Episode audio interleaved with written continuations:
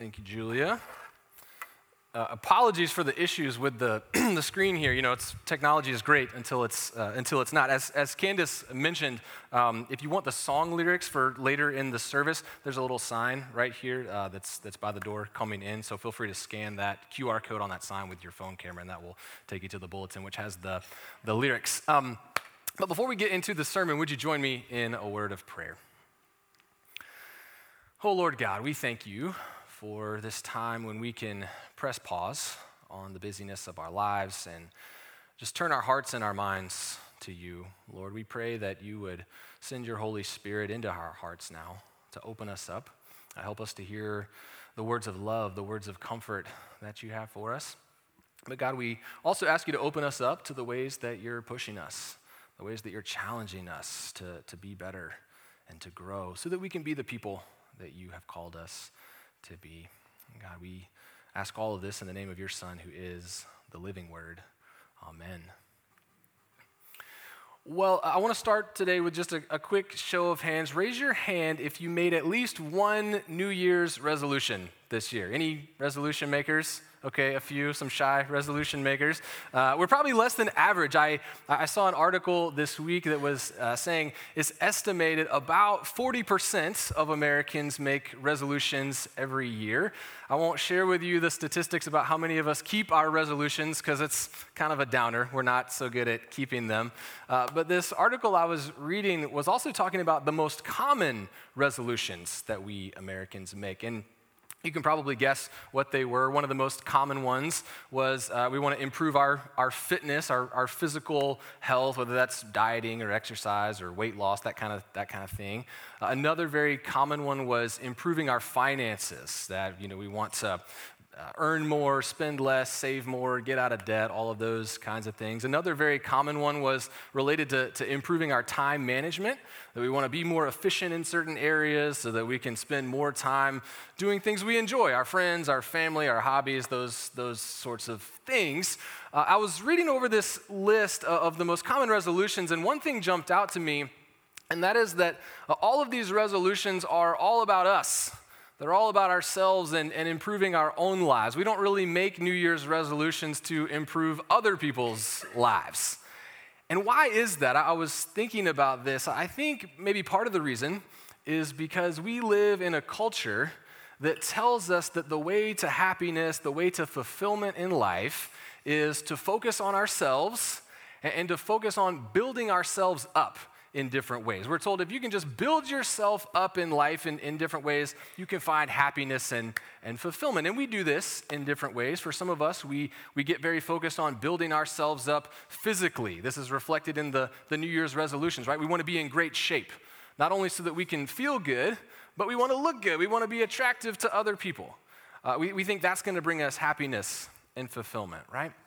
Or others of us, uh, we, we, get really focused on building ourselves up financially. We, we want to have more money because we think with more money we're going to get security and peace. We're going to have the kind of lifestyle that other people will look at us and, and admire us and envy us. We'll have the car, the clothes, the house in the right neighborhood, whatever. Uh, so some of us get very focused on building ourselves up um, professionally right? We want to accomplish and achieve. We want to be top in our field, whatever that field might be, because we think, well, then I'll be happy and fulfilled. People will respect me and, and look up to me. Uh, some of us get very focused on building ourselves up emotionally, that we work really, really hard in life to try to stifle any negative emotions, or we want to try to distance ourselves from anything that makes us feel uncomfortable. I don't know what this might look like in your life. But we have this culture that tells us this is the way to be happy and fulfilled in life. B- build yourself up. Uh, the, the only problem, or at least one of the problems with that, is that uh, our culture actually has a really terrible track record of helping people achieve happiness and fulfillment. We know this, right? If you look at the statistics, despite all of our focus on ourselves and self improvement, nevertheless, we as a society, we are as depressed as ever. We're as anxious as ever. We're as exhausted. We're as dissatisfied with our lives as ever. And my guess would be that some of us here today would say, Yeah, I'm feeling that. in my life. I'm working so hard to build myself up in whatever way, and, and I, I, there's a happiness, the fulfillment It's just, it's not coming. I'm, I'm exhausted, I'm overwhelmed by it. Maybe you came to church today on some level because you think there's got to be more. There's got to be a better way. There's got to be more to life than just building myself up. And so, what I want to remind us this morning is, is pretty simple, but it's, it's that according to Jesus, there is a better way. That there is a much, much better way of approaching our lives. Now, I don't want to completely knock self improvement. That's not my point here. Uh, we need to take care of ourselves physically and financially, and it's good to do well professionally, and all this. All this is good, right? But if we get too focused on building ourselves up, we're actually never going to find the kind of happiness and fulfillment that we crave in life. And we're certainly never going to find the kind of life that God wants for us. And that's why Jesus has come to us to show us a better way. And so, what is that way? What is the way of Jesus in contrast to the way of the world? That's what I want to get us thinking about together this morning. And to help us think about this, I want us to spend a little time in this passage from Matthew chapter 20 that Julia just read for us. I think this passage is really relevant to us, and I think there's a powerful, powerful lesson for us here. So let's talk about the story for a second. Um, when it begins, we meet Jesus and we learn that Jesus is traveling. Jesus is on a journey. He's going from his home region, which is called Galilee. It's kind of this rural area in the northern part of Israel. And he's going to the south. He's going to the big city of Jerusalem. And we know that Jesus is not traveling alone. He had a big group of people with him. This was pretty common in those days. Um, folks tended to travel in big groups because traveling was very unsafe. They, they had a lot of dangers and things that we don't even think about in our context today. Like, uh, because you weren't in a car flying down the road at 80 miles an hour, you were just walking. You could be ambushed by robbers or bandits or thieves. That was a big problem. There wasn't a big police presence on a lot of these roads. Uh, they didn't have ambulances. So if you're on a journey and you have some sort of medical event, there's no ambulance that's going to whisk you away to a hospital. Uh, similarly, like there's no cell phones, there's no roadside assistance. If you get in a bad situation, nobody's coming to rescue you. So you didn't want to be caught out on the road by yourself.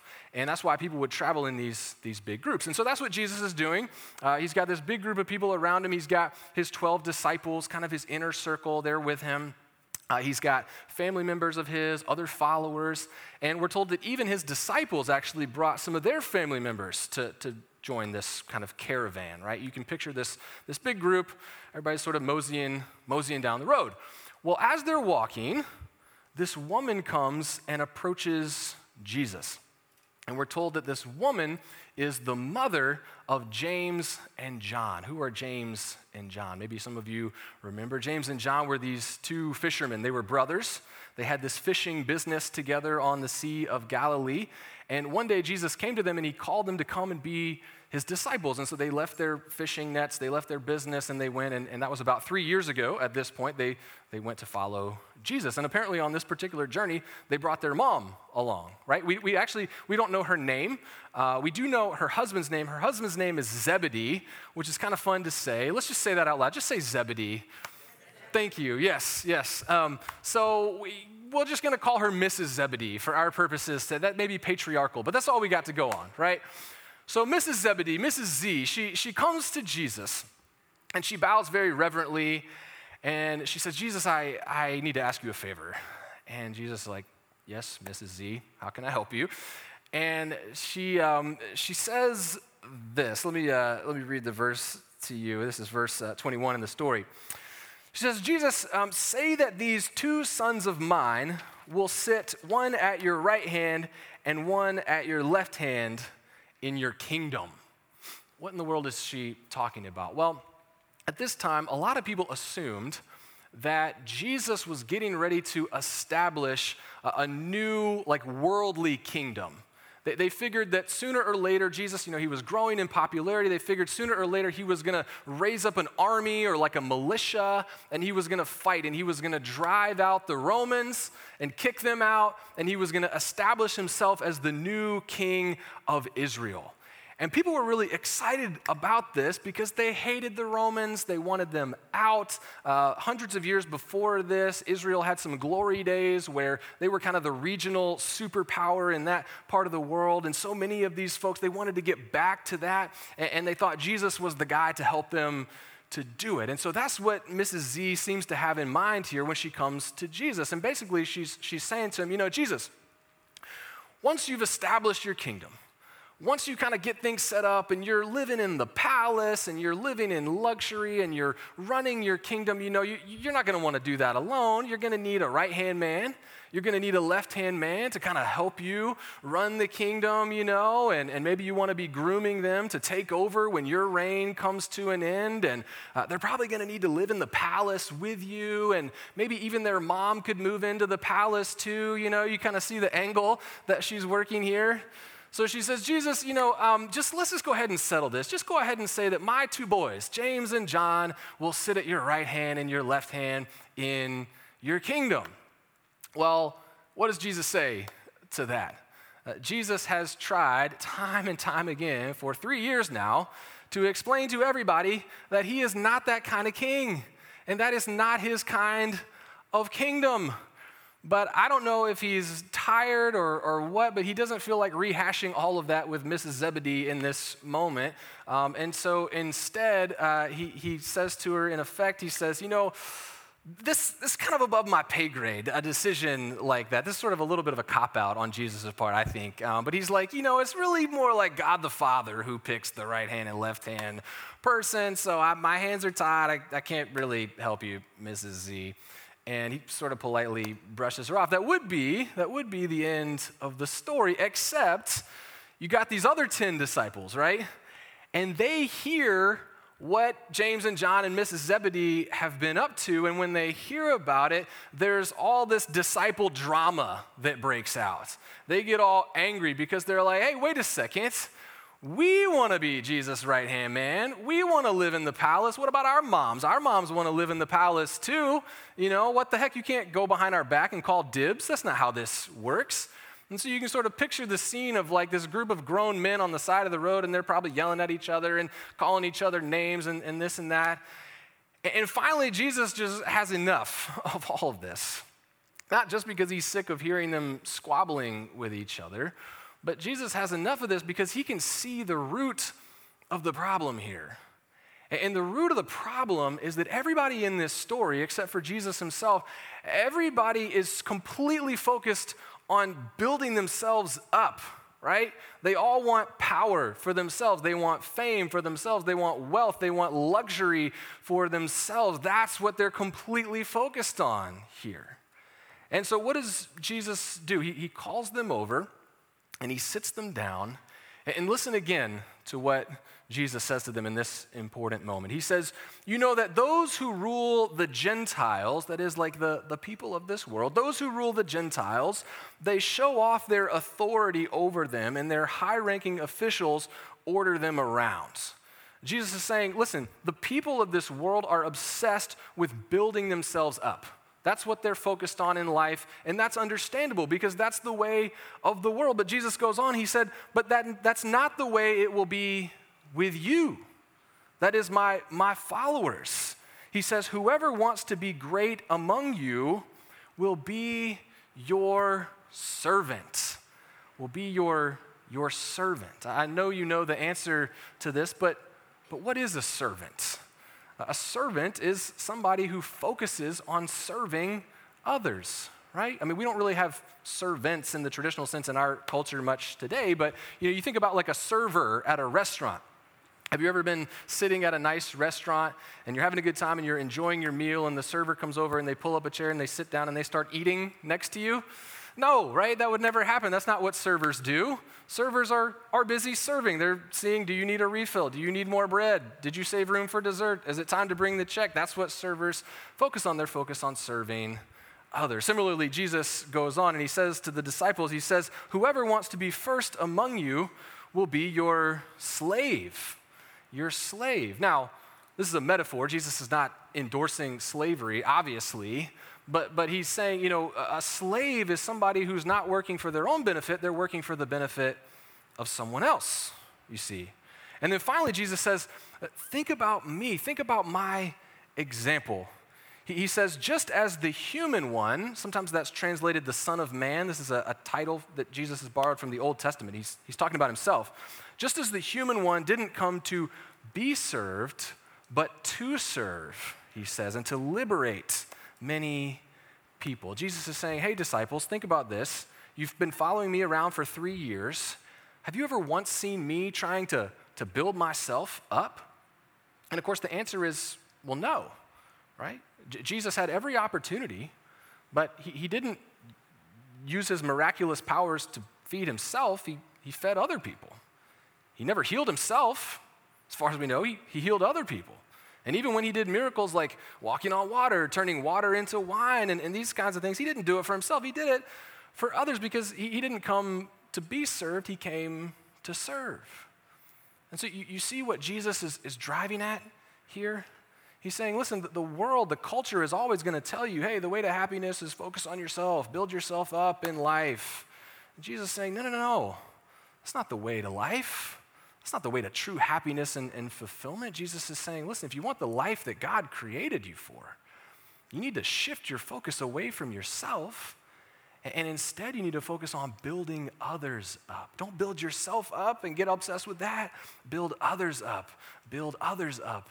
Build others up. Uh, one of the reasons that I wanted to, to talk about this today is um, if you were with us last week, you remember this. We're, we're in a sermon series right now uh, that's called Influencers, and we're thinking about uh, th- this God given ability that we have to influence the people around us in our lives. You know, every single day, we, we sometimes kind of forget this, that there's people all around us in life. Many of us have people around us at home. There's certainly people around us at work, at school, at church, obviously, um, at the store, at the gym. Everywhere we go, there's all these people all around us, and God has created us with the ability to have an influence on those people. And the reason that God wants us to have an influence on those people is not so that we can influence them to build ourselves up, it's so that we can influence them to, to build them up. And so, part of what this means is that uh, the, the reason that God has put you right here, right now in your life is because there are some people around you who need to be built up in some way right now. And God is calling you and God is calling me to do that work, you see? And so I think all of this sort of leads us to the, the very practical question of who is God calling you to build up in your life right now? Uh, who is God calling you to build up? I'll give you a couple of suggestions just to, to get your wheels turning about this. Um, could it be that there's somebody at your workplace who needs some encouragement right now, or maybe even some mentorship? Uh, I can remember my very first year out of seminary, which is like pastor school. This is my first time being a pastor. Uh, I got appointed to uh, a, a, very large church. I was an associate pastor on this huge staff. So all of a sudden, I was a very little fish in a very big pond. And I had been to school to become a pastor, but there was still, believe it or not, a lot that I didn't know and that I was trying to, to figure out. And um, at times in that, in that first year, I was, I was overwhelmed and, and I felt inadequate. And uh, I was fortunate there was a, an older pastor on the same church staff. I was just starting out, he was getting ready to retire, and he noticed me. And he saw that I was new and there was so much I was learning. He saw that I would get overwhelmed sometimes, and he took it upon himself to just start building me up. And he would like pop into my office randomly and he would just share these powerful words of encouragement. And he would say, Daniel, you're, doing a great job. And listen, you're improving, you are growing, I see your progress. He would say things to me like, Daniel, your future is so bright. Don't get discouraged. Your future is so bright. And, and he built me up, and that made such a powerful difference in my life. I, I wonder is God calling you to do something similar for someone in your workplace? Uh, or, you know, maybe you have a friend or maybe just an acquaintance who is struggling right now. Maybe they could use some extra care or support. Is God calling you to, to reach out to somebody that you know, to send them a card, to bring them a meal, to invite them to coffee? so that you can chat with them and let them vent and, and get some of this stuff off their chest and be that shoulder for them to cry on? Who, who is God calling you to build up right now? Um, uh, it could be that it's not just one particular individual, it could be uh, that, there's a group of people that God is calling you to build up, or possibly even a whole demographic of people. I'll give you an example of this. Um, I think this is especially important for us to think about on this MLK weekend. You know, for those of us who are white, like myself, it's really important for us that, that we be building others up by educating ourselves on the history of racism in this society. Because the truth is, there's a, lot that I think many of us never really learned in school. I think it's very important for, for those of us who are white to be uh, learning about the ongoing racial injustices in this society, to learn how to be actively anti racist in our lives. Why? So that we can build up and support and be faithful allies to our black brothers and sisters and siblings, and, and really anybody in our society that hasn't had the kind of privileges and advantages that some of us have had. That's an important way to be building others up. So, so you see, it, it can take a lot of different forms. But if we're going to follow Jesus, all of us need to find an answer to this question Who is God calling me to build up right now? Uh, one of the reasons I think this matters so much is um, not to be morbid, but you know this, at some point, we're not going to be here anymore, right? Our life is going to come to an end and we're going to be gone. And when that happens, what are we going to be remembered for? Are we going to be remembered for the ways that we built ourselves up, or are we going to be remembered for the ways that we built others up? Um, I've been thinking about this a lot lately. Um, sadly, a, a, few weeks ago, my grandmother passed away right after Christmas. She was 94 years old. She lived a, a, good, long life, and as she passed, she was surrounded by loved ones, and, and I'm grateful for that. I'm, I'm actually uh, going to lead her memorial service next weekend, so I'll, I'll be out of town. I won't be here. Uh, but as I've been processing and, and getting ready um, for that, I've been thinking about funerals a lot, and you know, if, if you've been to any funerals, you've probably noticed this. What do people talk about at funerals? You know, a lot of times at a funeral, pe- people don't talk about how skinny the deceased person was, right? They, they don't talk about um, how, how big their house was, what kind of car did they drive. Uh, they don't talk about how stylishly that person dressed, do they? So sometimes they'll talk about their professional accomplishments. Sometimes they'll talk about the hobbies and the things that that person enjoyed in life, but usually that's still more of a side note. What people really want to talk about at a funeral is, is the way that person built others up, right? I can remember several years ago, I was at my grandfather's funeral. And I was standing in the receiving line after the service, and people were coming out, folks who knew my grandfather. And, and you know, I remember meeting folks that had worked for him at, at his business. And they didn't want to tell me what a great businessman he was, although he was a, a successful businessman. They wanted to say, he was such a great boss. He was such a great mentor to me. He, he really influenced me and helped set me on my career pathway, and I'm so grateful. Or people would come through that, that knew my grandfather from his church, and they would want to tell me about how he volunteered, how he gave back, how he was generous financially, and the, the impact that that made on his community. He, he I had friends of his come through that, that just wanted to tell me how, he, how he had supported them in different seasons of their life and, and how he made them feel. These are the kinds of things that we talk about at a funeral, right? Why? Because I think at the end of someone's life, we have this clarity that, that we often don't have in the midst of our everyday lives about what really matters right? And it makes sense. Building others up is what really matters because that's what God created us to do. That's what God created us to focus on.